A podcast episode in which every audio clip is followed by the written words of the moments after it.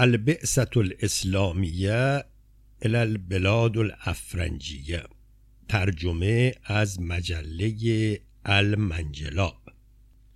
اینک سه نامه از خبرنگار مجله المنجلاب که همراه کاروان بعثة الاسلامیه بوده و گزارش روزانه آن را می نوشته، به دست آمد که از عربی ترجمه می شود.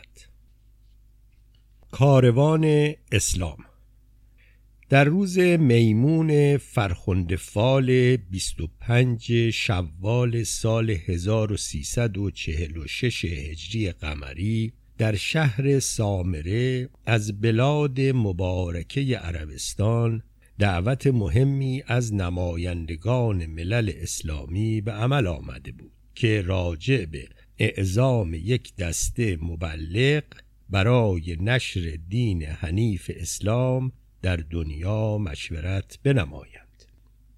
آقای تاج المتکلمین سمت ریاست، آقای اندلیب الاسلام نایب رئیس، آقای سکان و شریع عضو مشاور و محاسب و آقای سنت الاقطاب سمت تندنویسی این جمعیت را عهدهدار بودند، علاوه بر عده زیادی از فحول علما و قائدین مبرز اسلام، نمایندگان محترم عدن، حبشه، سودان، زنگبار و مسقط نیز در این محفل شرکت کرده بودند و این عبد حقیر سراپا تقصیر الجرجیس یافسبن اسحاق یسوعی نیز به سمت مخبر و مترجم مجله مبارکه المنجلاب در آنجا حضور به هم رسانیده و مأمور بودم که قدم به قدم وقایع این قافله مهم را بنگارم تا در آن مجله شریف درج و کافه مسلمین از اعمال و افعال آقایان مبلغین دین مبین و جنبش اسلامی مطلع و باخبر باشند. آقای تاج المتکلمین این طور مجلس را افتتاح فرمودند: بر همه زوات محترم و علمای معظم، اهل زهد و تقوا، حامل شرع مصطفی، مبرهن و آشکار است که دین مبین اسلام امروز روز قوی ترین و عظیم ترین ادیان دنیا به شمار می آید. از جبال هندوکش گرفته تا اقصا بلاد جابلقا و جابلسا، زنگبار، حبشه، سودان و طرابلس و اندلس که همه از ممالک متمدن و در اقلیم چهارم واقع شده اند، سیصد کرور نفوس. آقای اندلیب الاسلام فرمودند: خیلی معذرت میخواهم، اما از روی احصائیه کاملی که بندزاده آقای سکان و شریعه که با وجود صغر سن از جمله علوم معقول و منقول بهره‌ای کافی و شافی دارد و مدت سه سال از عمرش را در بلاد کفار به سر برده و کتاب زبدة النجاسات را تألیف نموده، سیصد هزار میلیون نفوس گوینده لا اله الا الله هستند. آقای سکان و شریعه: صحیح است. آقای تاج المتکلمین: نعم، مقصود حقیر بی بضاعت هم همین بود و لا غیر، چنان که گفتند الانسان و محل السهو و نسیان. سیصد هزار میلیون، شاید هم بیشتر، به دین حنیف اسلام مشرف هستند و از قراری که آقازاده آقای اندلیب الاسلام، آقای سکان و شریعه که چهار سال از عمر شریفش را در بلاد کفار گذرانیده و از علوم معلوم و مجهول بهره‌ای به سزا دارد و کتاب زبدة النجاسات را تألیف نموده، در بلاد ینگی دنیا از اقلیم سوم اخیراً به فلسفه اسلام پی بردند. آقای سکان و شریعه: ولی در ینگی دنیا مسکرات را اکیداً ممنوع کردند و فلاسفه و حکمای آنجا در اثر مباحثات و مناظرات و مجادلات با این حقیر متحد الرأی شدند که ختنه را برای صحت فواید بسیار می باشد و طلاق و تعدد زوجات برای امزجه سوداوی و بلغمی مزایای فراوان دارد و معتقدند که روزه اشتها را صاف می کند. این حقیر هم گویا در تفسیر مرآة الاشتباه خواندم که برای مرض زوسنتاریا و حرقة البول سخت نافع است.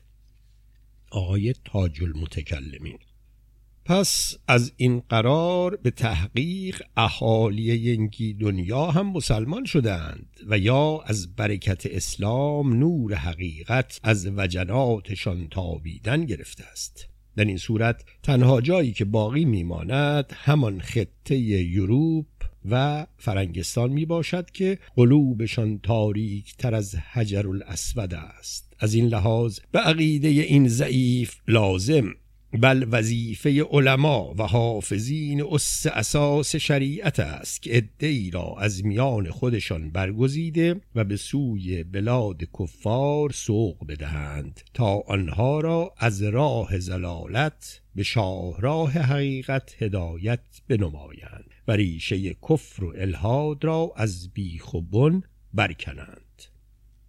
کف زدن حضار. آقای عمود الاسلام: البته فکری بکر است، ولی من معتقدم که اول استخاره بکنیم. آقای قوت لایموت نماینده محترم اعراب انیزه فرمودند: اسم این قافله را الجهاد الاسلامیه بگذاریم، مردهای کفار را از جلو شمشیر بگذرانیم، زنها و شترهایشان را ما بین مسلمین قسمت بکنیم. شیخ ابوالمندرس نماینده مسقط همینطور که پیراهنش را می جست گفت: اهلا و سهلا مرحبا. آقای تابونانا نماینده محترم زنگبار لخت و اور بلند شد، به نیزش تکیه کرد و گفت: لحم آدمی خیلی لذیذ، افرنجی ابیز، من روزی دو تا آدم بخور. آقای تاج المتکلمین: البته صد البته، اگر مسلمان نشوند همهشان را قلعقم میکنیم. پس در این صورت مخالفتی با اصل موضوع نیست که جمعی از علما به عنوان مبلغ به دیار کفار اعزام بشوند. آقای اندلیب الاسلام: استغفر الله، هر کس شک بیاورد زن به خانه اش حرام و خونش مباح است. وظیفه هر مسلمانی است که کفار را امر به معروف و نهی از منکر بکند، ولی به زعم حقیر موضوع اهم و اقدم از همه وجوهات و مخارجات این جمعیت است که باید دانست از چه محل تأمین خواهد شد. آقای تاج المتکلمین: بر زوات محترم و علمای معظم واضح و لائح بل از هرم من الشمس است که در بادی امر مخارج هنگفتی متوجه این جمعیت خواهد شد که از موقوفات پیش بینی شده. علاوه بر این ملل اسلامی هر کدام به قدر وسع خودشان از کمک و مساعدت دریغ نخواهند فرمود، ولی تصور می رود که بعدها بتوانیم عوایدی بر کفار تحمیل بکنیم. ابو عبید اسعس بن الناصور نماینده صحرای برهوت فرمودند: وجوهی به عنوان خراج و جزیه به کفار تعلق می گیرد. آقای سنت الاقطاب گفتند: در این صورت خدا دنیا را محض خاطر پنج تن آفریده و از پنج انگشت هر کسی یکی تعلق به سادات دارد و من که از ترکه و سلاله ساداتم، پس خمسش به من میرسد. آقای اندلیب الاسلام: از قراری که بندزاده آقای سکان و شریع که با وجود صغر سن از علوم منقول و معقول بهره‌ای کافی و شافی دارد و مدت پنج سال از عمرش را در بلاد کفار به سر برده و کتاب زبدة النجاسات را که اساس شریعت اسلام است تألیف کرده، می گفت در ینگی دنیا از اقلیم هفتم خیلی پول به هم می رسد. آقای سکان و شریعه: در ینگی دنیا که از اقلیم دوازدهم است مردمان پولدار زیاد دارد و هر کدام از آنها مسلمان بشوند البته واجب الحج خواهند بود. از این قرار می شود دسته قطاع الطریق سر راه مکه بگمارند تا آنها را لخت بکنند و در ضمن مأمورینی در تن آنها شپش بیندازند تا در روز عید اضحی به خونبهای هر شپشی که بکشند یک گوسفند در راه خدا قربانی بکنند. البته احوط است که دو گوسفند بکشند، چون هرچه باشد جدید الاسلام هستند و اقوام آنها خاج پرست بودند. آنهایی که اسلام را نپذیرند باید خراج و جزیه به بیت المال مسلمین بپردازند، وگرنه مالشان حلال، زن به خانهشان حرام و مهدور الدم هستند. کف زدن حضار.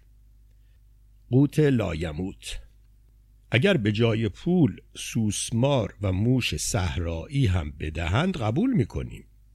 آقای تاج المتکلمین: البته صد البته. پس در این صورت مخالفتی نیست که مخارج این جمعیت از محل موقوفات تأمین بشود، اما باید دانست آیا در بلاد کفار محل و موضع مخصوصی برای این جمعیت تخصیص داده شده که از پول حلال به دست آمده و در ضمن ملک غصبی هم نباشد؟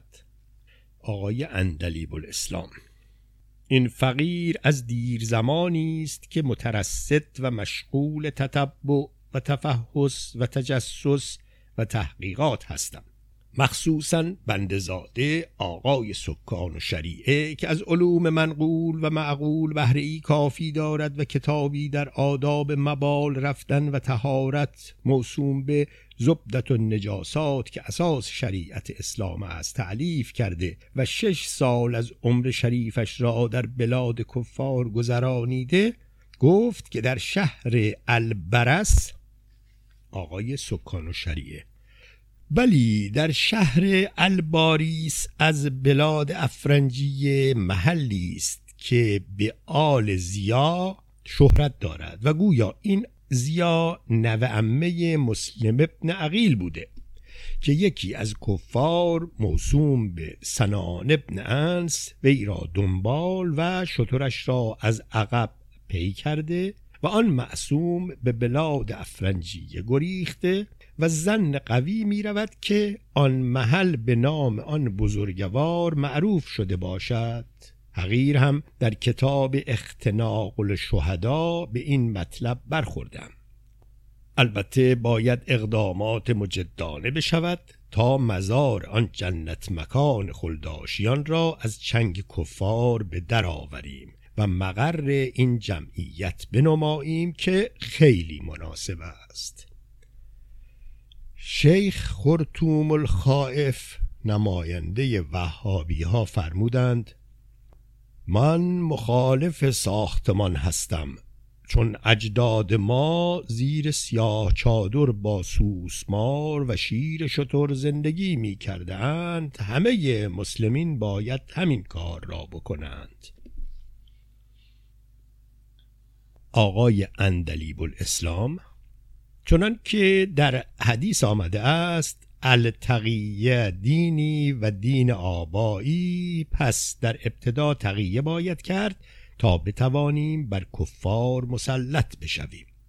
آقای سنت الاقطاب: در این صورت رقص هم به مصداق آیه شریفه کون و قرد خاص این جایز است، چه حق تعالی خود می فرماید که قرب دهید که خاصیت دارد.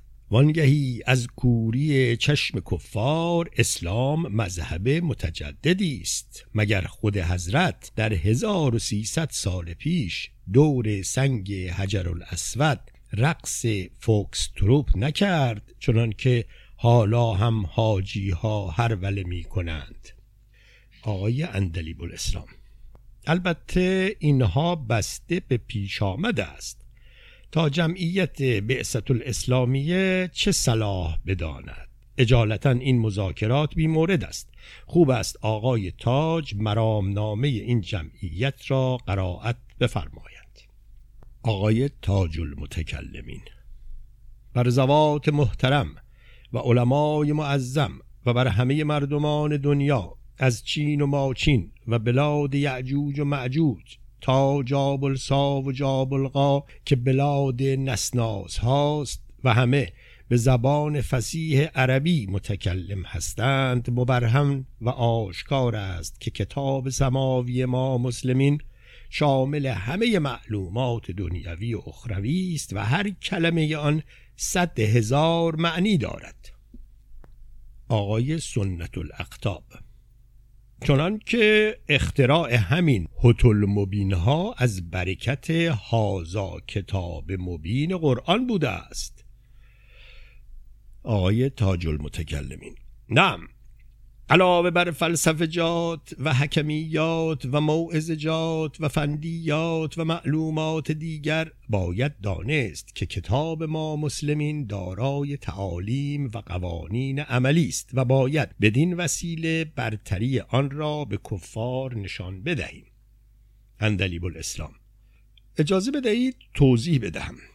مقصود وجوب یک معلم عملی است، به قول فرنگی معابها پروفسور تا به تلامزه مسائل فقه و اصول از قبیل تطهیر، حیض و نفاس، غسل جنابت، شکیات، سهویات، مبتلات، واجبات، مقدمات، مقارنات، استحاضه کثیره و قلیله و متوسطه و مخصوصاً آداب طهارت را عملا نشان بدهد و به کفار تزریق بکند تا ملکه آنان گردد.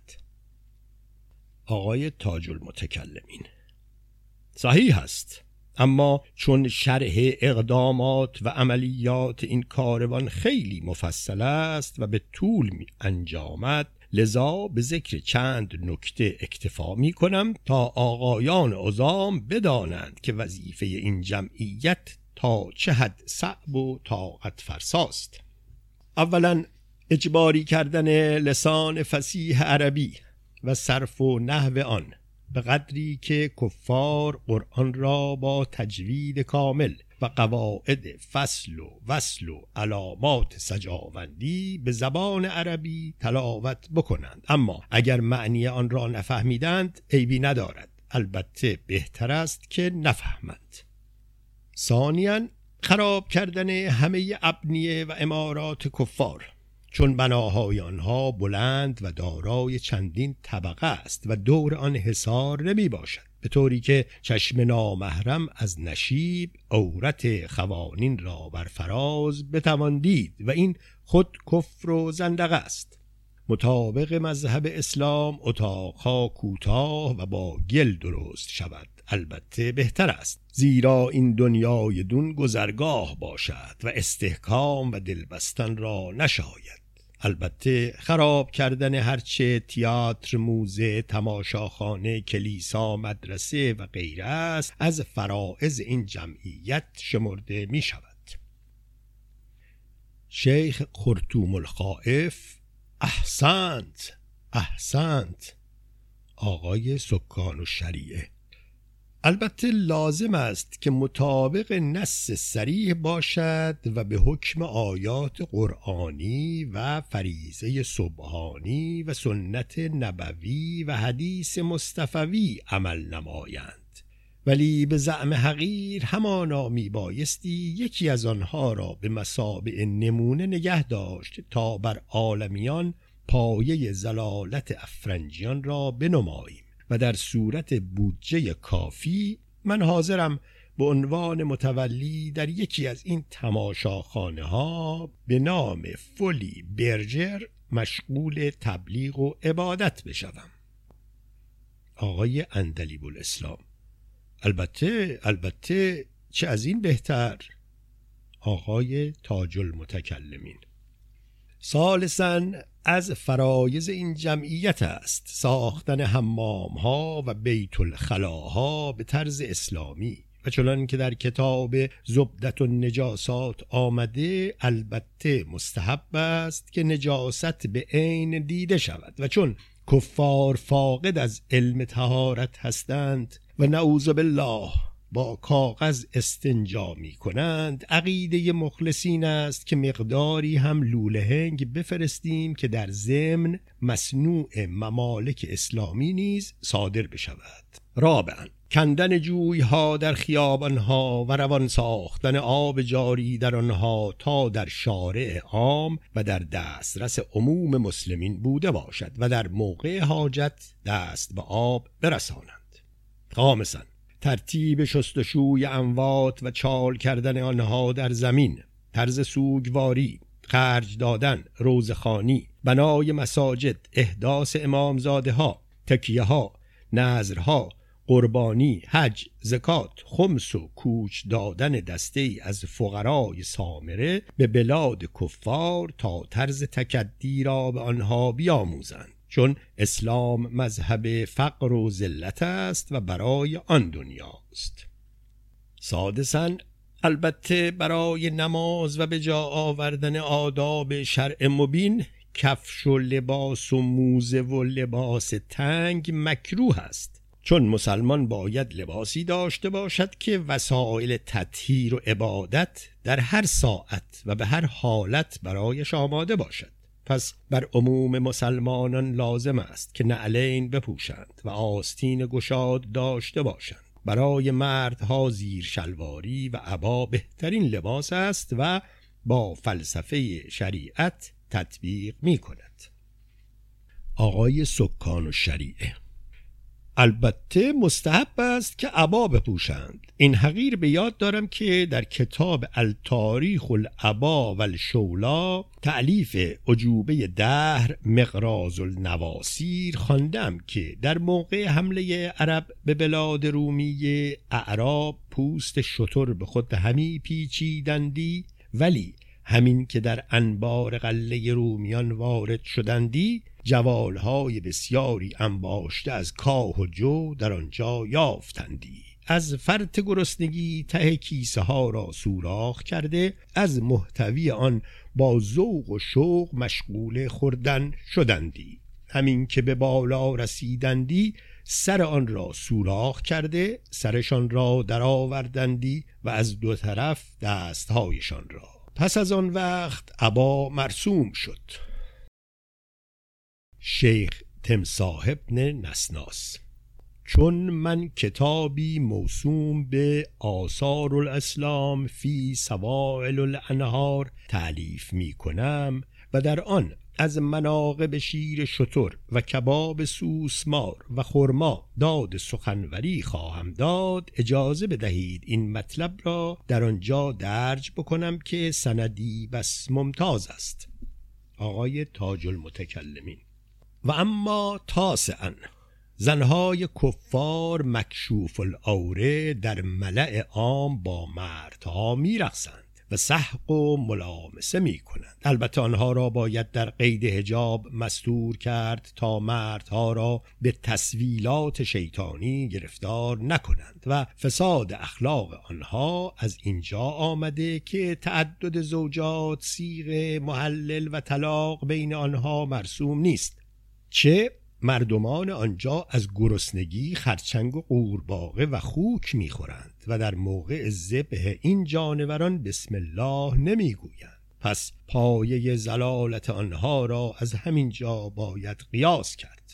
عاشراً در بلاد کفار لهو و لعب و نقاشی و موسیقی بی اندازه طرف توجه و دارای اهمیت و اعتبار است. البته بر مسلمین واجب است که آلات غنا و موسیقی را شکسته تا به جایش وعاظ و روزخان و مداح در آنجا بفرستند تا آنها را به راه راست دلالت کنند. همچنین هرچه پرده نقاشی است باید سوزانید و مجسمه ها را باید شکست، همچنان که حضرت ابراهیم با قوم لوط کرد. البته اگر اشیاء نفیس و قیمتی در آنجا به هم برسد به بیت المال مسلمین تعلق می‌گیرد. واضح است که چون توجه کفار به دنیاست باید موعظه هایی راجع به آن دنیا، فشار قبر، نکیر و منکر، آتش دوزخ، مارهای جهنم، روز پنجاه هزار سال، سگ چهار چشم در دوزخ، ظهور حمار دجال، تقدیر و قضا و قدر و فلسفه اسلام بنماییم. و نیز از فضیلت بهشت و ثواب اخروی لازم است توضیحاتی بدهند و بگویند که در بهشت به مرد مسلمان حوری و به زن مسلمان قلمان میدهند. هرگاه ثوابکار باشند در بهشت هفتاد هزار شتر و قصر زمردی میدهند که هفتاد هزار اتاق دارد و فرشتهایی در آنجاست که سرش در مغرب و پایش در مشرق است. به علاوه استعمال کمی تریاک به نظر حقیر برای آنها مستحب است تا کفار را متوجه عقبا و آخرت بکند. آقای سکان و شریع: به زعم حقیر این توضیحات زیاد است. همینقدر فرمودید کفار را به دین حنیف اسلام دلالت می کنیم شامل همه این شرایط می شود. تاج المتکلمین: مقصود حقیر همانا نشان دادن پایه زلالت خاج پرستان و اشکالاتی است که مبلغین بعثت الاسلامی مواجه آن خواهند شد. مثلا ممکن است که قومی مسلمان نباشند مانند طایفه یهود، ولی طرز آداب و رسوم مذهبی آنها به قدری نزدیک و شبیه مسلمانان است که به محض تقبل دین حنیف حتی ختنه کرده هم هستند و به فشار قبر و نکیر و منکر و همه این فلسفجات معتقدند، چون از کفار کتابدار هستند. ولی کفار فرنگستان که به غلط به خاج پرست معروفند به هیچ چیز اعتقاد ندارند و از کفار حربی می باشند و ما باید از سر نو همه این مطالب را به گوش آنها بخوانیم و یا نسلشان را براندازیم تا همه دنیا مسلمان و بنده مقرب خدا بشوند. شیخ تمساح بن نسناس: در صورت مخالفت گوش و بینی آنها را میبریم و نخ میکشیم و زنهایشان و شترانشان را میان مسلمین قسمت میکنیم.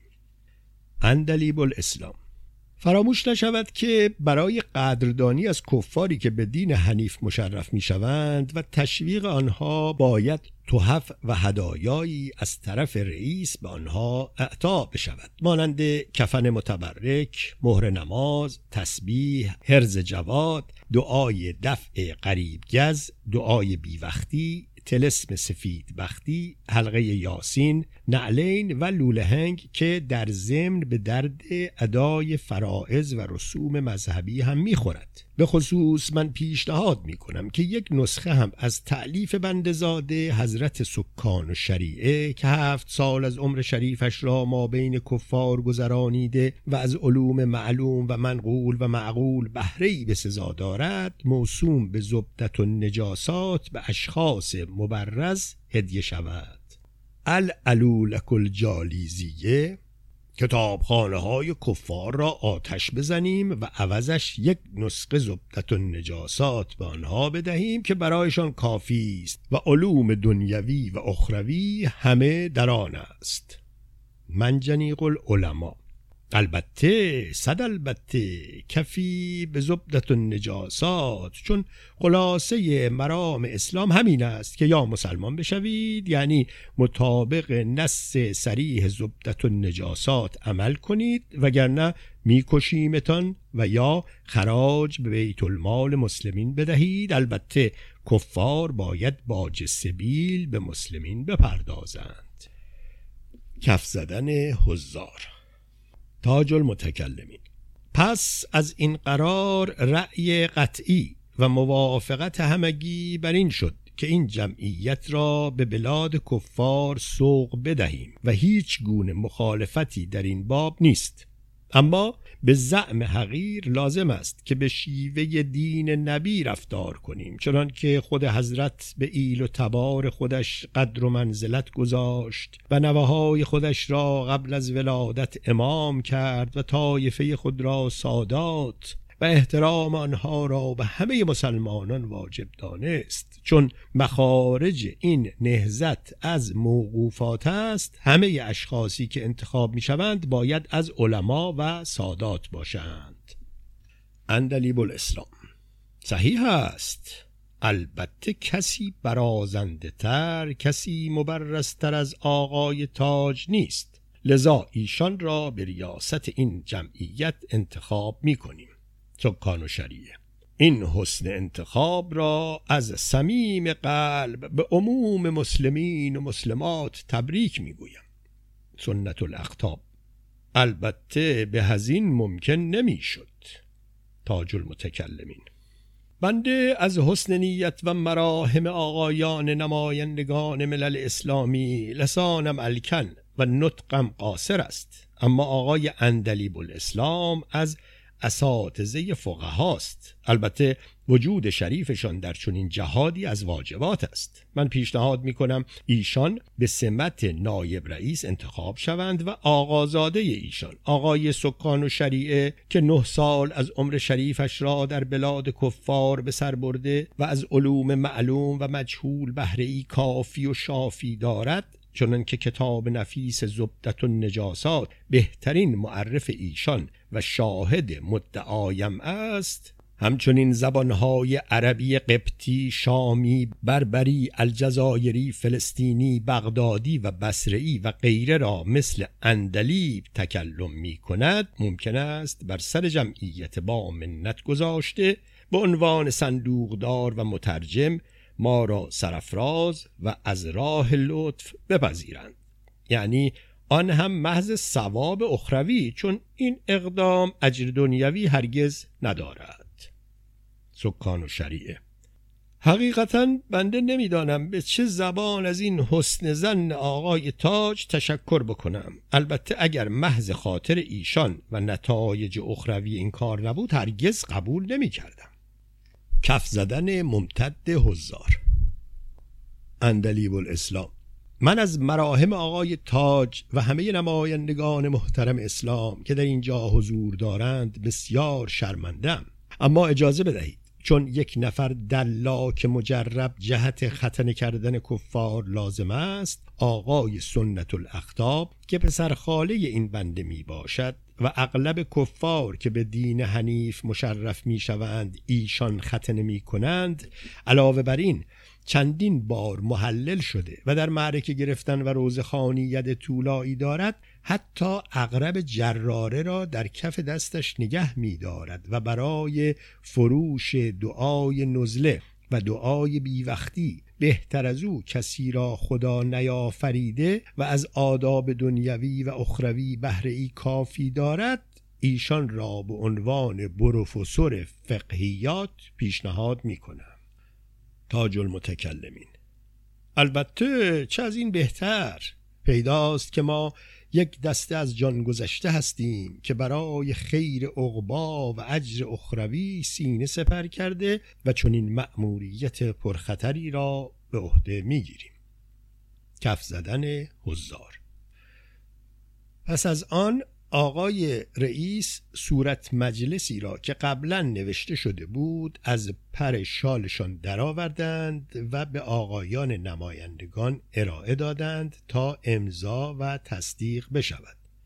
مفاد آن از این قرار بود: در روز میمون فرخنده فال بیست و پنج ماه شوال سال هزار و سیصد و چهل و شش هجری قمری در شهر مبارک سامره از بلاد عربستان به موجب جلسه مرکب از علماء یگانه و دانشمندان فرزانه و نمایندگان محترم ملل کاملة الوداد اسلامی تسلیم گرفتند و تصویب شد که آقایان مفصلة الاسامی ذیل حضرت آقای تاج المتکلمین به سمت ریاست، آقای اندلیب الاسلام نایب رئیس و منشی مخصوص، آقای سکان و شریع صندوقدار و مترجم، آقای سنت الاقطاب معلم عملی فقهیات برای تبلیغ دین مبین به طرف بلاد افرنجیه رهسپار گردند تا کفار را به دین حنیف اسلام دعوت و تبلیغ بکنند. اجالتاً صد میلیون لیره انگلیزیه برای مخارج از محل موقوفات پیش بینی و تصویب شد که آقایان مفصلت الاسامی فوق هر طور صلاح بدانند به مصرف برسانند. آقای تاج پیشنهاد کردند که به سلامتی حضار شربت بنوشند، ولی نماینده اعراب انیزه شیر شتر خواست و هلهله کنان مشک شیر دست به دست و دهن به دهن گشت. سپس هر کدام از نمایندگان محترم ملل اسلامی انگشت خود را در مرکب آلوده پای کاغذ گذاشتند و مجلس به خوبی و خوشی خاتمه یافت. سامره فی بیست و پنج شوال هزار و سیصد و چهل و شش، الجرجیس یافسبن اسحاق یسوعی. نمایشگاه شرقی. امروز صبح از صدای نعره ناهنجاری از خواب پریدم. دیدم همه همسفرهای اتاق به حالت وحشت زده آقای سنت الاقطاب را نگاه می کنند که شیشه پنجره ترن را پایین کشیده، با پیرهن و زیر شلواری دست زیر چانهش زده به جنگل نگاه می کند و با صدای نخراشیده‌ای ابوعطا می خواند.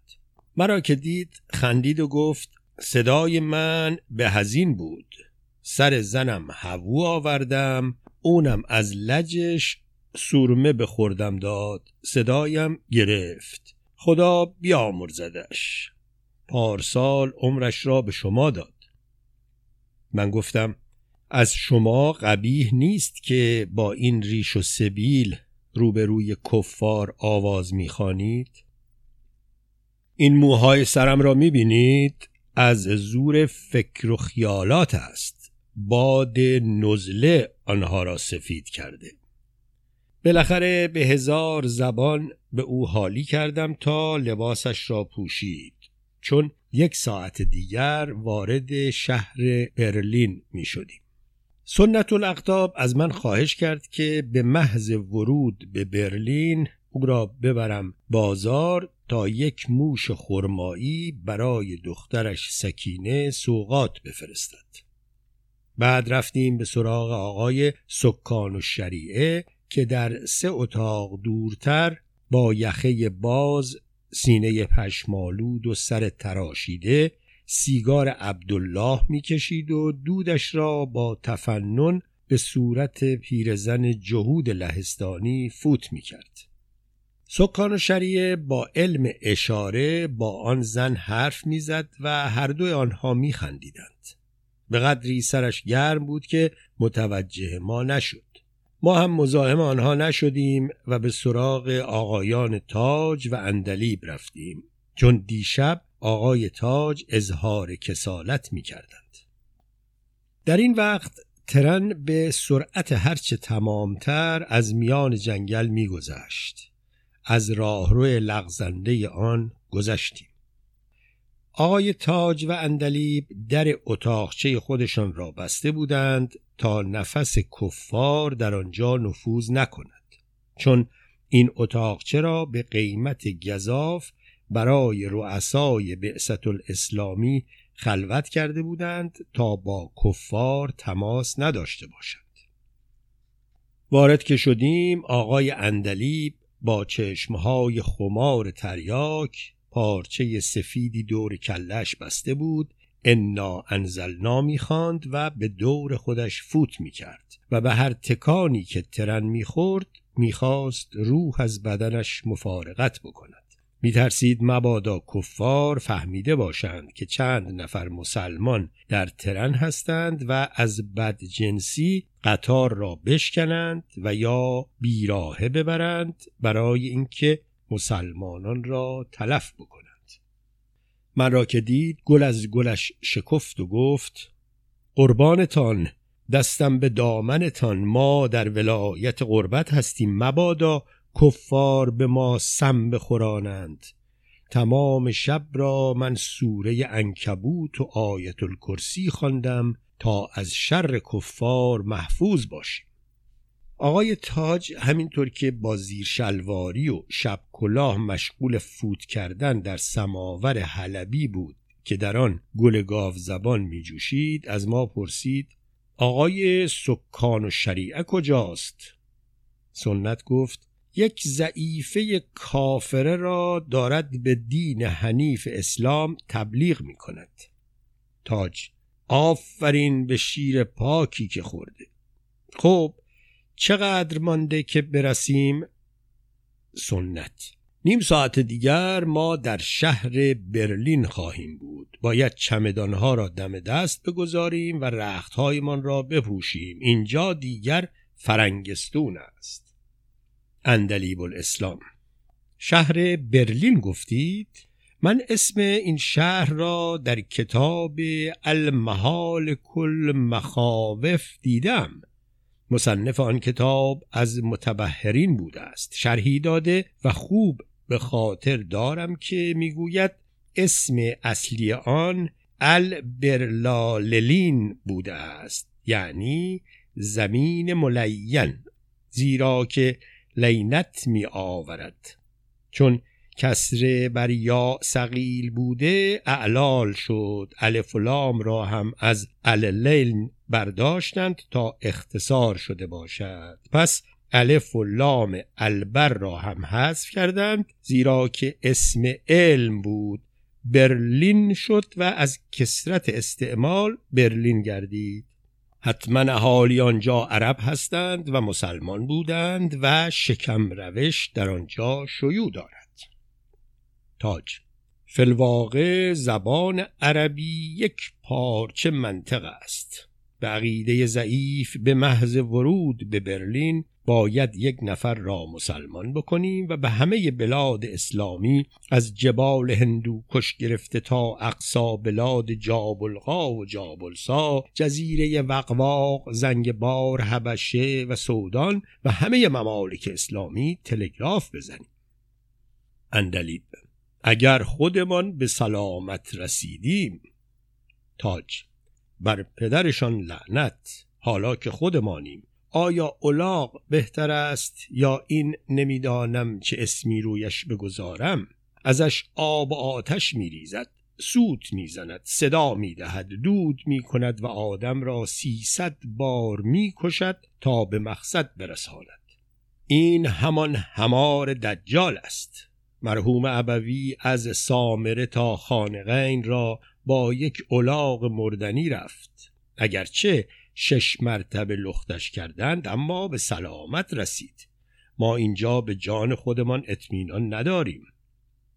اندلیب: آیا صندوقهای لولهنگ و نعلین را در جای محفوظ گذاشتند که در مجاورت رطوبت کفار نباشد؟ سنت: الخشک و مع الخشک لا یتشسبک، نص صریح حدیث معتبر است. اندلیب: من نذر کردم اگر سلامت رسیدیم به محض ورود یک گوسفند با دست خودم ذبح بکنم و به فقرا بدهم.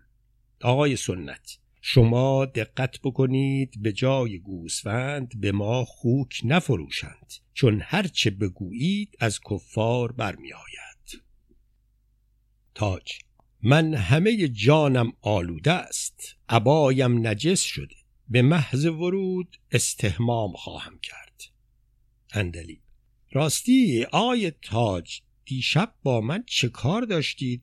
من از خجالت آب شدم. گمان کردم از کفارند، میخواهند اسم بد روی ما بگذارند. تاج: دیشب خواب والده احمد را می دیدم. در عمرم این اولین بار است که یک هفته بدون زن هستم. حقیقتا ما جهاد اکبر می کنیم. خودمان را فدایی دین مبین کردیم. در راه اسلام انتحار کردیم و شهید شدیم.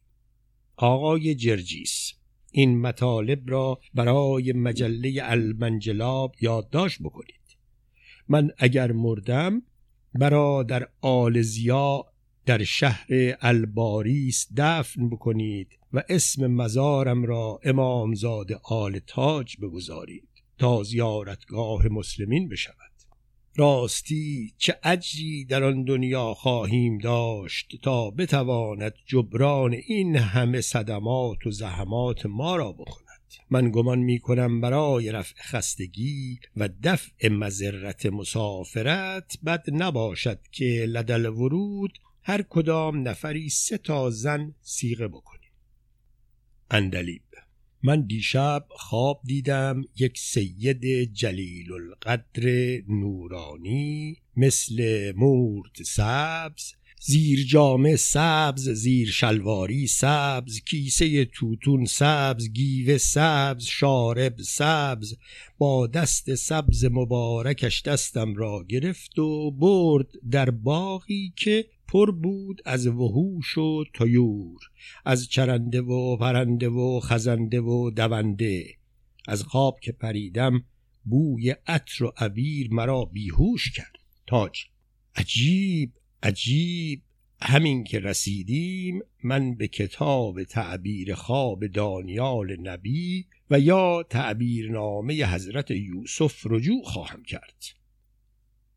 در این وقت آقای سکان و شریع وارد شد و گفت: اینجا که دیگر عربستان نیست. ما خودمان را که نباید گول بزنیم.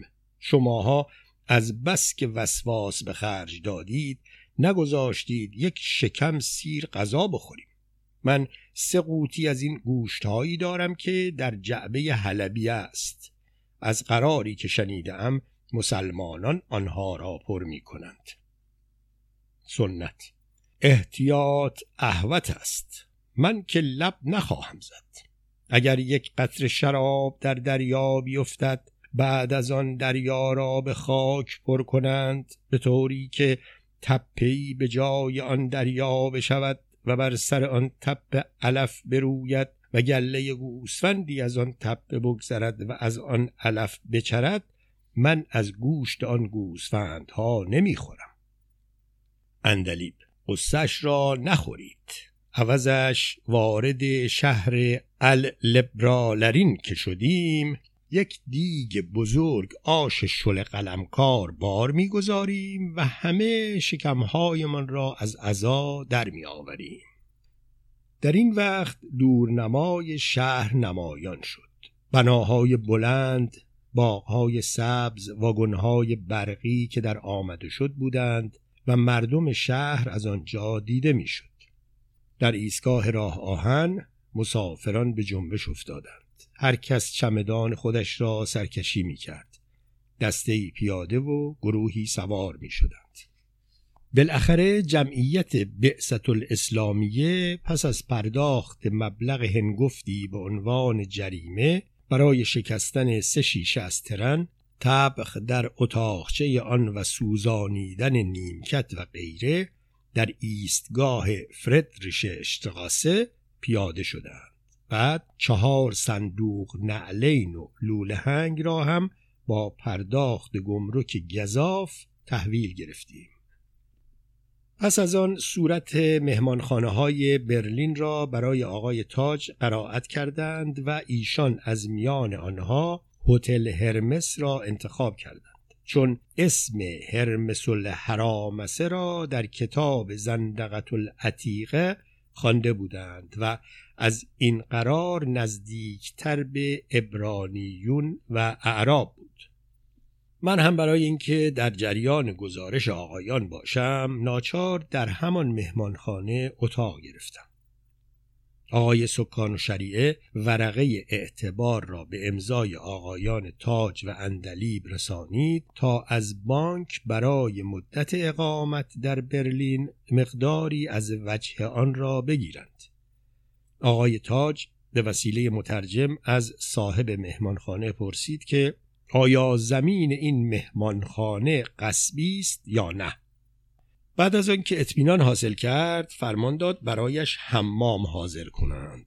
در ضمن خطاب به جمعیت بعثت الاسلامی کرده تذکر دادند که چون ما مظهر اسلام هستیم باید طوری رفتار کنیم که سرمشق کفار بشویم، به این معنی که به هیچ وجه به آب مهمانخانه دست نزنیم و برای استعمال خوراک، وضو و شستشو فقط از آب رودخانه که نزدیک مهمانخانه بود به کار ببریم. اگرچه فضولات و مزبله شهر در آن ریخته میشد، اما چون روان بود شرعاً پاک خواهد بود. آقای تاج با آقای سنت که در فن دلاکی بی‌نظیر بود به حمام رفتند. هر کدام از آقایان اتاقی گرفته به سلیقه خودشان درست کردند، یعنی فرش و تخت خواب را جمع کرده گوشه اتاق گذاشتند و به جای آن یک تکه زیلو یا گلیم انداختند و یک جانماز و یک لولهنگ هم رویش گذاشتند. نیم ساعت نگذشت که در مهمانخانه قوقای غریبی برپا شد. رئیس مهمانخانه بر سرزنان ما را خبر کرد که از وقتی که آقای تاج حمام رفته آب حمام از طبقه سوم به دوم و از دوم به اول سرایت کرده، به طوری که همه مشتریهایش شکایت کردند. ما دست جمعی رفتیم و در حمام را باز کردیم. آقای تاج با ریش و سر و ناخن حنا بسته روی زمین حمام نشسته بود و آقای سنت او را مشتمال می‌داد، در صورتی که از سر شکسته شیر آب لگن پر شده بود و بیرون می‌ریخت. آقای تاج اول پرخاش کرد که چرا چشم یکی از کفار به تن پشمالود ایشان افتاده و بعد خطاب کردند نقص حمام‌های کفار را ملاحظه بکنید که تا چه اندازه است، سربینه ندارد و به تحقیق آب آن کر نیست. من همه جانم نجس اندر نجس شده است. بعد از آن که آقای تاج با حال زار از حمام بیرون آمد، صاحب مهمانخانه صورت هشتصد مارک جهت خسارت وارد به حمام را آورد. آقای تاج از این قضیه برآشفتند و خیلی اوقاتشان تلخ شد، به خصوص که آقای سکان و شریعه از وقتی که رفته بود پول را نیاورده بود و از قراری که شهرت داشت یک نفر او را با لباس فرنگی در سلمانی دیده بود که ریشش را تراشیده، بعد هم با همان پیرزن لهستانی که در راه آهن بود در چند قهوه‌خانه شهر دیده شده بودند. آقای اندلیب از این خبر متوحش شدند. صاحب مهمانخانه با تلفن از بانک پرسید. معلوم شد همه وجه ورقه اعتبار را سکان و شریعه گرفته است. آقای تاج فرمودند اگر از میان ما کسی خیانت بکند، نه تنها از طرف پلیس دستگیر و تعقیب می شود، نه تنها در آن دنیا روسیاه جهنمی و محشور شمر ابن زلجوشن و همنشین عمر ابن خطاب خواهد بود، بلکه تمام ملل اسلامی از جبال هندوکش گرفته تا اقصا بلاد جابلسا و جابلقا و زنگبار و حبشه که بیش از چهارصد هزار میلیون گوینده لا اله الا الله هستند، او را گرفته به دار می آویزند. آقایان بعثت الاسلامی ناچار از همان انبان پنیر گندیده و نان خشک و پیاز که با خودشان از بلاد اسلامی آورده بودند نهار خوردند. من از رستوران که برگشتم یک روزنامه خریدم. بالای آن به خط درشت نوشته شده بود: ورود مهمانان گرامی. یک دسته از آرتیست های پولدار مشرق زمین امروز وارد برلین خواهند شد.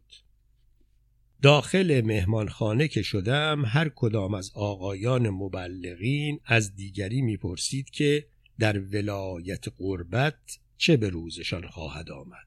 در شهر هم کسی را نمی شناختند که بتواند به آنها کمک بکند تا از بلاد اسلامی وجوهات برسد.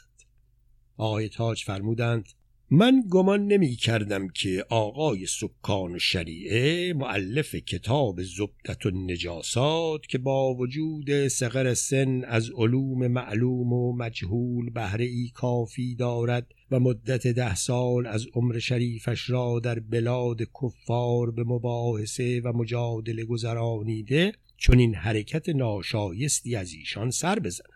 ممکن است کفار بلایی به سر او آورده باشند. در این صورت حکم جهاد صادر می کنیم و یا محتمل است که آن ضعیفه کافره را برده تبلیغ به دین حنیف بکند. اندلیب الاسلام: من سرم درد می کند. عقیده مندم که سماور حلبی را برداریم و برویم در شهر جای باصفایی را پیدا بکنیم و یک پیاله چایی دم بکنیم و بخوریم، در ضمن شهر را هم سیاحت کرده باشیم. پیشنهاد آقای اندلیب به اکثریت آرا قبول شد، ولی آقای تاج صلاح دانستند که در مهمانخانه کشیک اشیاءشان را بکشند تا کفار به آن دست نزنند. همین که سه نفری از مهمانخانه بیرون رفتیم، گروه انبوهی به تماشای ما آمدند و در فریدریشاشتراسه و اونتردن لیندن بر عده آنها افزوده شد، به طوری که ما فرصت چای دم کردن را نکردیم. دخترها با سینه و بازوی لخت جلوی ما می آمدند، لبخند می زدند. آقای اندلیب عبا را روی عمامهشان کشیدند، چشمهایشان را می بستند و استغفار می فرستادند. در این بین دو نفر که به کلاهشان نشان داشت با یک مترجم پیش آقای اندلیب آمدند، اجازه خواستند و مترجم گفت: ما خیلی مفتخر و سرفرازیم که دسته‌ای از هنرمندان مشهور شرقی به دیدن پایتخت ما آمدند، لذا ما موقع را مقتنم شمرده مقدم آنها را تبریک میگوییم. چنان که مسبوق هستید، کمپانی فیلمبرداری اوفا که از بزرگترین کارخانه های دنیاست، در نظر دارد فیلم امیرالسلان و حسین کرد و سیره انتر را بردارد. از این رو رئیس کمپانی ورود مهمانان عزیز را غنیمت شمرده، از آقایان خواهشمند است دعوتش را اجابت نموده و در فیلم‌های نامبرده شرکت بکنند. برای انجام مراسم قرارداد و ملاقات همکاران عزیزش، رئیس کمپانی فردا ساعت ده در دفتر خود منتظر است. آقای سنت: آقای مترجم، مخصوصاً به رئیس خودتان بگویید که من در بازی ید طولایی دارم و در تعزیه ها رول نعش را بازی می کردم. وقتی که روی لنگه در خوابیده بودم و مرا دور می گرداندند، هفت قرآن در میان، همه گمان می کردند که مردم. آقای اندلیب: چه می گوید؟ آیا از کفار می‌خواهند به دین حنیف اسلام مشرف بشوند؟ مترجم: خیر قربان، کمپانی اوفا از شما دعوت کرده. اندلیب: گمان می‌کنم مجلس ختم است یا کسی مرده. مترجم: چون فرمایشات سرکار در لفافه است و درست نمیفهمم، بهتر است که فردا در مهمانخانه شرفیاب بشوم. همین که آنها رفتند، چند قدم دورتر نماینده سیرک معروف برلین، سیرکوس بوش، ما را جلو بر کرد، ولی چون مترجم نداشت، نتوانست مطالب خودش را حالی آقایان بکند.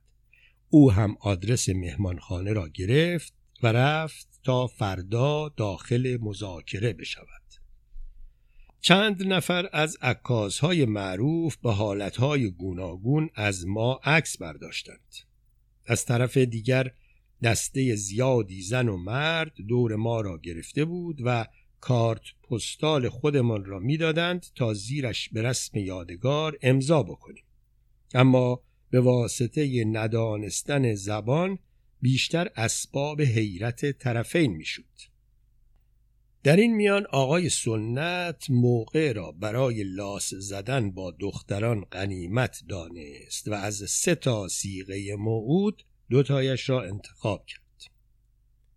وقتی که خسته و مانده به مهمانخانه برگشتیم، جمعیت زیادی از پلیس، مخبر روزنامه و مردم متفرقه دور مهمانخانه بودند. اول سراغ آقای سکان و شریع را گرفتیم. صاحب مهمانخانه گفت که از قرار اطلاع پلیس با هواپیما مسافرت کرده.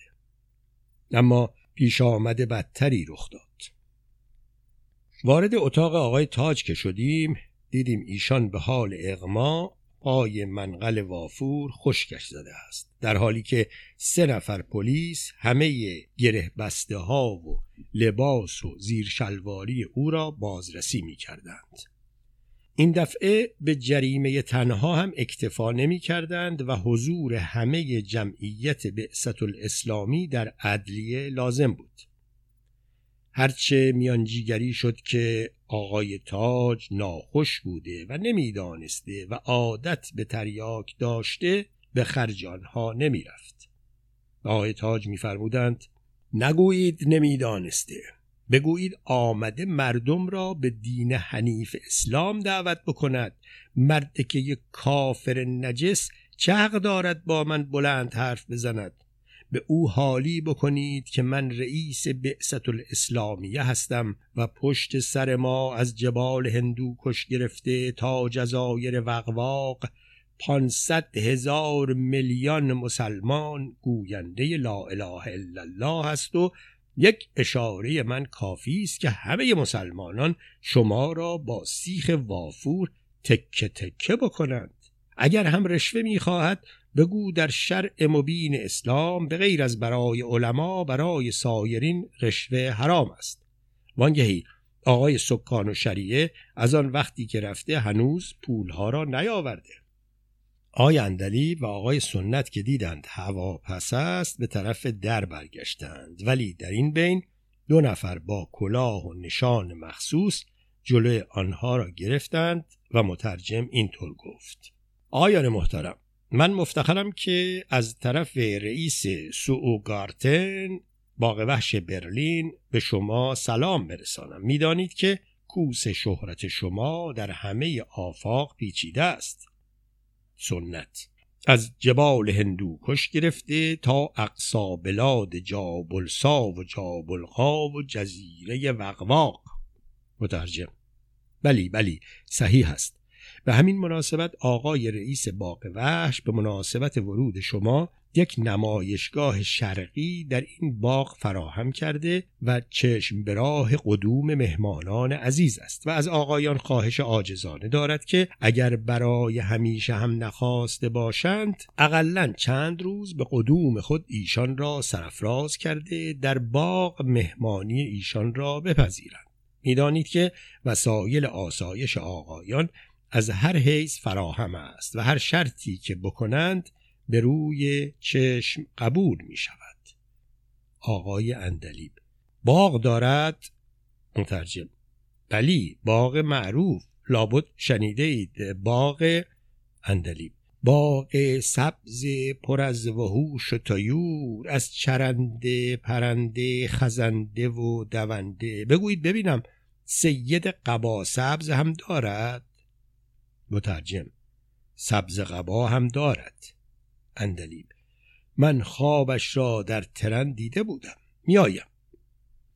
آقای اندلیب و سنت دعوت رفتن رئیس باغ وحش را اجابت کردند و در اتومبیل نشسته و رفتند.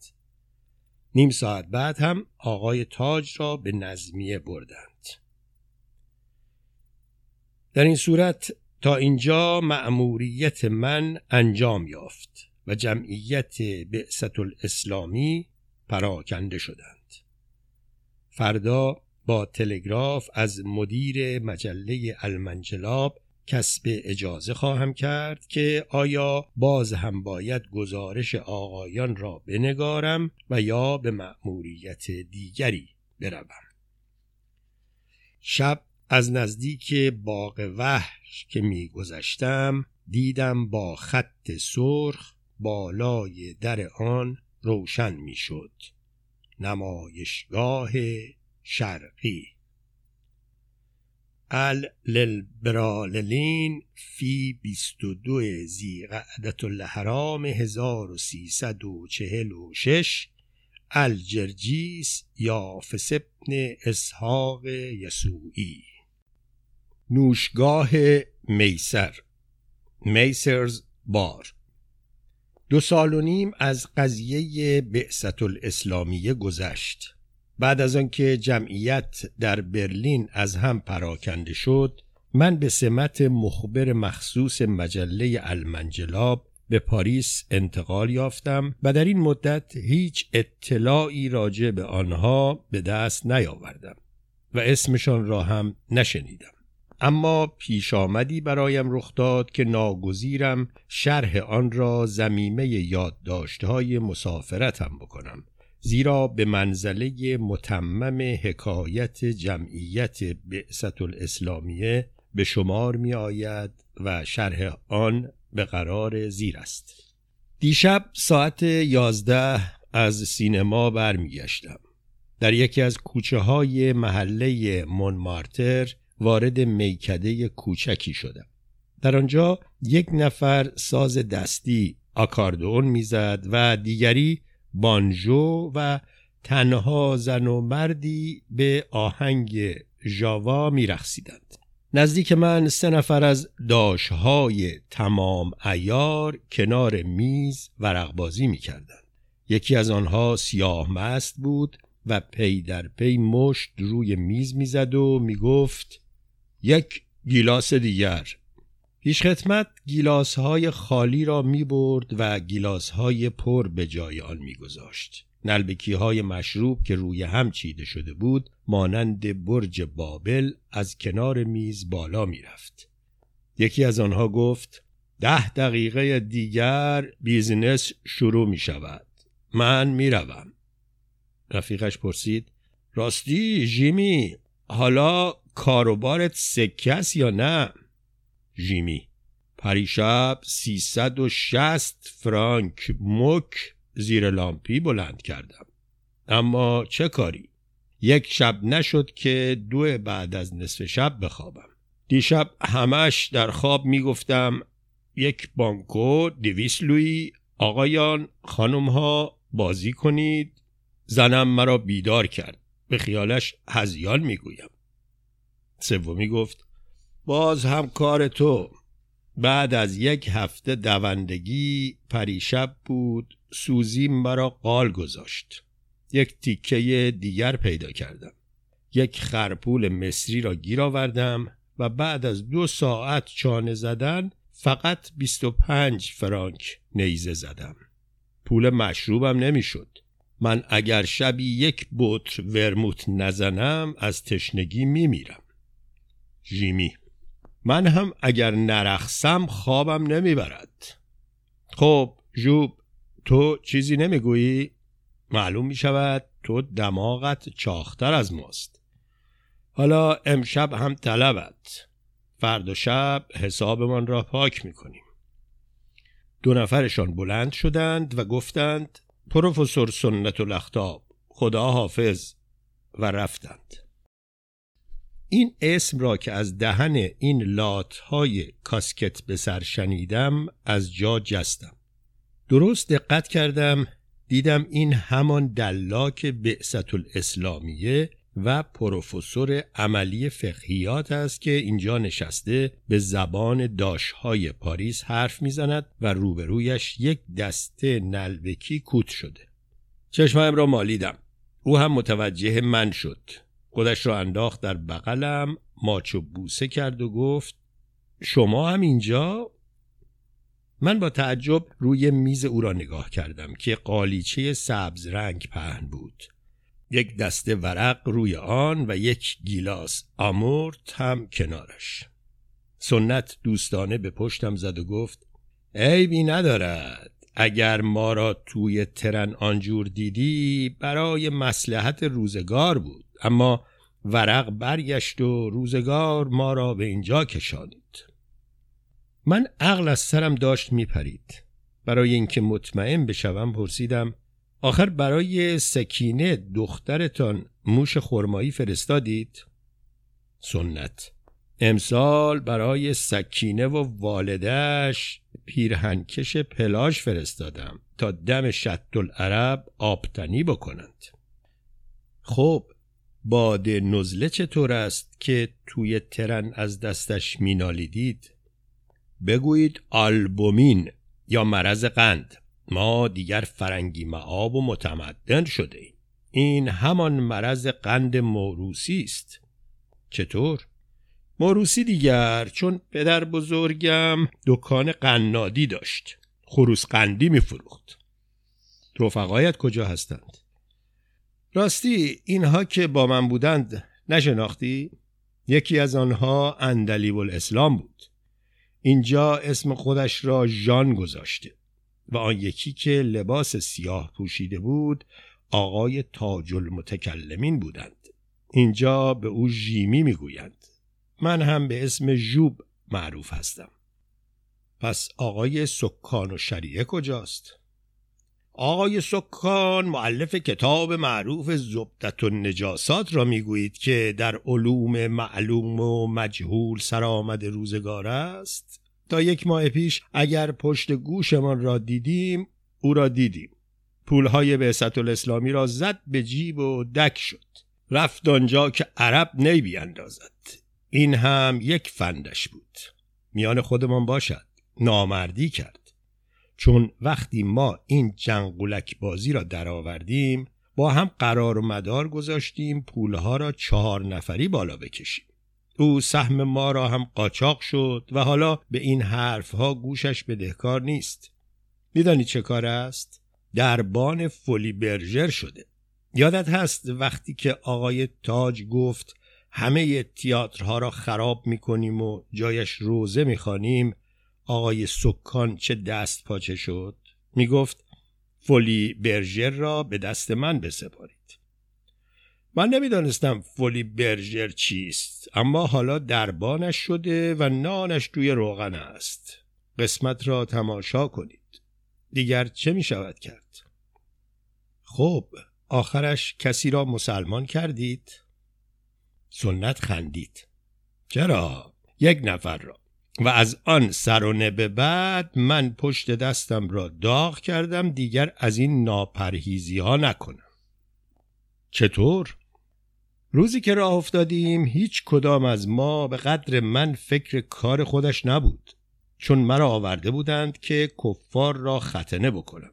من گنجشک را به سه زبان یاد گرفتم، به روسی وارابی، به آلمانی اشپرلینگ، به فرانسه موانو. میدانی چرا؟ چون در موقع ختنه باید گفت گنجشک پرید که تا بچه متوجه گنجشک می شود پوست را ببرند. ببینید من تا کجایش را خوانده بودم. خب لغت پرید را دیگر لازم نداشتم یاد بگیرم. با دست اشاره می کردم یا می گفتم پر. اما از شما چه پنهان که این سه لغت هیچ کدام به دردم نخورد. چطور؟ یک روز آقای تاج به طمع این که دوباره موقوفات را زنده بکند پایش را توی یک کفش کرد که هر طور شده باید یک نفر از کفار را مسلمان بکنیم و دست جمعی با او عکس برداریم و به بلاد اسلام بفرستیم. پارسال بود. زیر پل رودخانه سن یک نفر گدا گیر آوردیم. به او دو هزار فرانک وعده دادیم تا بگذارد ختنه‌اش بکنیم. اولش میترسید. بالاخره راضی شد. از شما چه پنهان. هرچه معلوماتم را به رخش کشیدم و به سه زبان گنجشک را برایش گفتم حالیش نشد، چون اصلاً ایتالیایی بود. بعد هم رفت شکایت کرد که مرا از توالد و تناسل انداختند. محکوم شدیم و هرچه پول برای من باقی مانده بود روی ختن سوران او گذاشتیم. رفقایت چه می کنند؟ جان نه، اندلیب الاسلام یادتان هست در برلین چشمش که به زنها می افتاد به هم می گذاشت و استغفار می فرستاد و ما زیر بازویش را می گرفتیم و کورمال کورمال راه می رفت. خب اینجا دلالی می کند، دلال محبت است و گاهی هم دست چربش را به سر کچل ما می کشد. کاروبارش بد نیست. پریروز خندید و گفت ما هم قسمت ما دلالی بود. در سامره که بودیم سیغه بیست و چهار ساعته می کردیم. اینجا سیغه نیم ساعته برای مردم می کنیم. آن بیست و سه ساعت و نیم دیگرش هم برای این است که در اینجا به وقت بیشتر اهمیت می دهند تا در بلاد اسلامی. شوخی می کنی؟ خدا پدرت را بیامرزد، مگر یادت رفته من می گفتم اگر یک قطره شراب در دریا بیفتد بعد دریا را به خاک پر کنند به طوری که تپه‌ای به جای آن بشود و بر سر آن تپه علف بروید و گله گوسفندی از آن علف بچرد، من از گوشت هیچ یک از آن گوسفندان نمیخورم. اما حالا اشاره به گیلاس مشروب کرد. این آقای اندلیب الاسلام بود که میگفت اگر نرقصم شب خوابم نمیبرد؟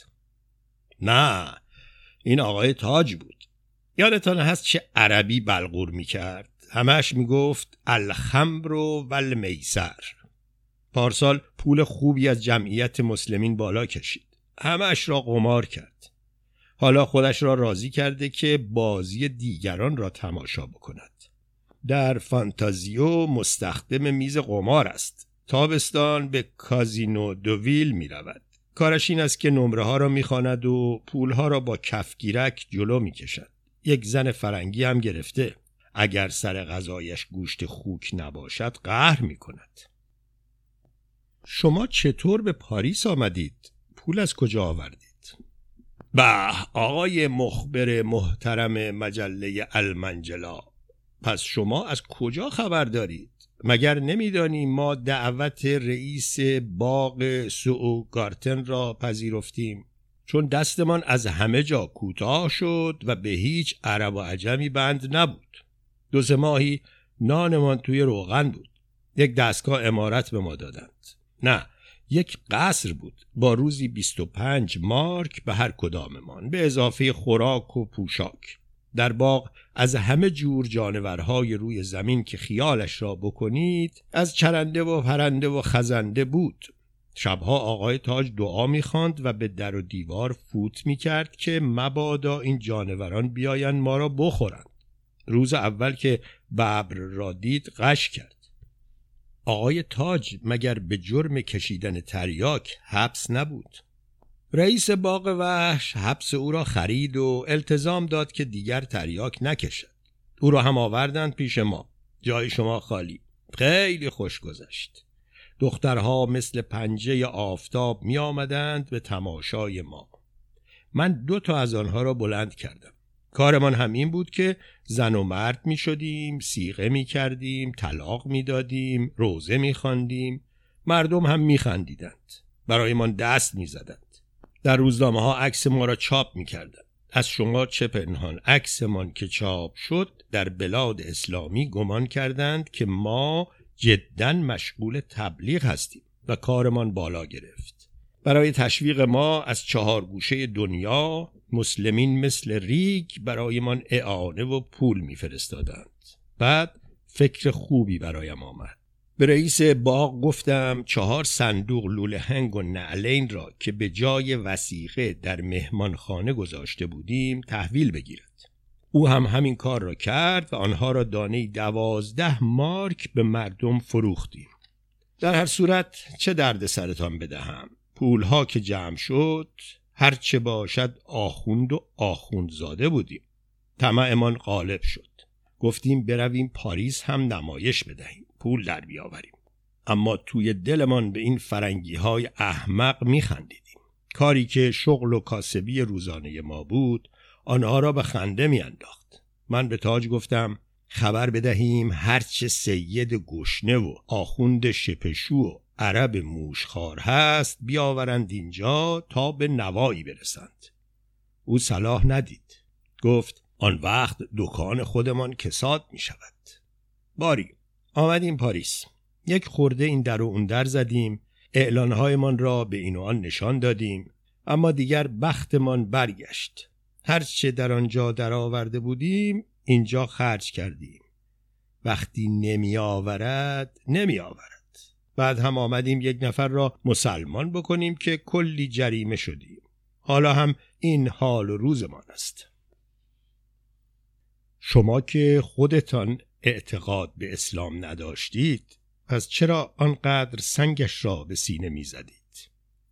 ای پدر، تو هم خیلی رندی.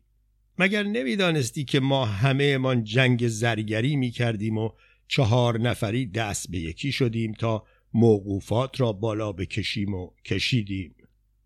آخر مذهب، آخر اسلام. مذهب چی؟ کشک چی؟ مگر اسلام ده جز چاپیدن و آدم کشیست. همه قوانین آن برای یک وجب جلوی آدم و یک وجب عقب آدم وضع شده. یادت رفت قوت لایموت مرام اسلام را چطور شرح داد که یا مسلمان بشوید و از روی کتاب زبدة النجاسات عمل کنید و یا می کشیمتان و یا خراج بدهید. این تمام منطق اسلام است، یعنی شمشیر برنده و کاسه گدایی. اخلاق و فلسفه بهشت و دوزخ آن را هم یادت هست که تاج چه می گفت؟ که در آن دنیا به مرد مسلمان فرشته‌ای می‌دهند که پایش در مشرق و سرش در مغرب است، به اضافه هفتاد هزار شتر و قصری که هفتاد هزار اتاق دارد. من حاضرم اعمال شاقه بکنم و به من این فرشته را ندهند که نمیتوانم سر و تهش را جمع و جور بکنم. آن قصر را هم اگر روزی یک اتاقش را جارو بزنم، تازه در آن دنیا جاروکش میشوم و اگر بنا بشود به هفتاد هزار شتر رسیدگی بکنم، در دنیای دیگر شترچران خواهم شد. در صورتی که همه خانم‌های خوشگل و دخترهای اروپایی در دوزخ هستند و اگر ماهیت اشخاص عوض می شود، پس آنها ربطی با این دنیا ندارند و مسئول کردار و رفتار سابق خودشان نخواهند بود. مگر این همه فلاسفه و علمای اروپایی در مدح اسلام کتاب ننوشتند؟ آنها را چه میگویی؟ آنها هم برای سیاست استعماری است. این کتابها دستوری است که برای خرنگه داشتن ما شرقی ها تألیف می کنند تا بهتر سوارمان بشوند. کدام زهر، کدام افیون بهتر از فلسفه قضا و قدر و قسمت جهودها و مسلمانان مردم را بی حس و بی ذوق و بد اخلاق می کند؟ یک نگاه به نقشه جغرافی بینداز. همه ملل اسلامی توسری خور، بدبخت، جاسوس، دست نشانده و مزدور هستند. ملل استعماری برای به دست آوردن دل آنها و یا تفرقه انداختن بین هندو و مسلمان به نویسنده های طماع زرپرست وجه نقد می دهند تا این ترهات را بنویسند. آیا منکر تمدن اسلامی هم می شوی؟ کدام تمدن؟ تمدن عرب را می‌خواهی؟ کتاب شیخ تمساح آثار الاسلام فی سواعل الانهار را بخوان که همش از شیر شتر و پشکل شتر و عبا و کباب سوسمار نوشته است. باقی دیگرش را هم ملل مقهور از پستی خودشان ساخته و پرداخته و به دم عرب‌ها بستند. چرا همین که ممالک متمدن عرب را راندند، دوباره رجوع به اصل کرد و با چپی اگالش دنبال سوسمار دوید؟ پس این همه جانم آزاب کشیدن، این همه عوام فریبی برای چه بود؟ مگر ما نباید نان بخوریم؟ این کاسبی ماست. دکان ماست که مردم را خر بکنیم. مرحوم ابوی خدا بیامرز از آن آخوندهای بیدین بود. همیشه به ترکی می گفت ای مسلمان قرداش سنین ایاغین هارا چطدی که پخ چهار تمادی، یعنی ای برادر مسلمان تو پایت را کجا گذاشتی که آنجا را به گوه نکشیدی. یک روز یک شیشه گلابی را به دو روپیه به یک ضعیفه زوار فروخت و گفت سر آن را محکم نگه دار تا همزادت در نرود. من گفتم ای بابا تو دیگر چرا؟ جواب داد این مردم جن دارند، اگر من جن آنها را نگیرم یکی دیگر میگیرد، پس تا مردم خرند ما هم سوارشان میشویم. همینقدر باید خدا را شکر بکنیم که همه من زرنگ بودیم و توانستیم گلیم خودمان را از آب در بیاوریم، وگرنه اگر تبلیغ اسلام را کرده بودیم حالا هر کدام توی یک مریضخانه خوابیده بودیم و پشت گردنمان هم یک مشمع خردل چسبیده بود. راستی حالا شما چه کاره هستید؟ من دیدم پولها دارد به ته می کشد، آمدم با ضعیفه صاحب این میکده شریک شدم. اسم اینجا را هم عوض کردم. شیشه در را نشان داد که رویش نوشته بود میسر بار، یعنی نوشگاه میسر. میسر یعنی چه؟ این را به یادگار همان آیه های تاج درست کردم که همیشه می گفت الخمر و المیسر، خودش که قمارباز شد من هم میفروش. میسر یعنی شراب. خود تاج هم معنیش را نمی دانست. آمد از من پرسید. در هر صورت هر کلمه از قرآن سیصد هزار معنی دارد، بگذارید این هم یکیش باشد. بعد رویش را کرد به موزیکچیان و گفت یک تانگو خوب به افتخار رفیقمان بزنید و دستور داد یک گیلاس شراب بژوله برایم آوردند که به سلامتی کاروان اسلام نوشیدیم. به تحقیق جهاد اسلام اینطور تمام شد. الباریس فی دوازده اکتبر هزار و نهصد و سی، الجرجیس یافسبن اسحاق یسوعی.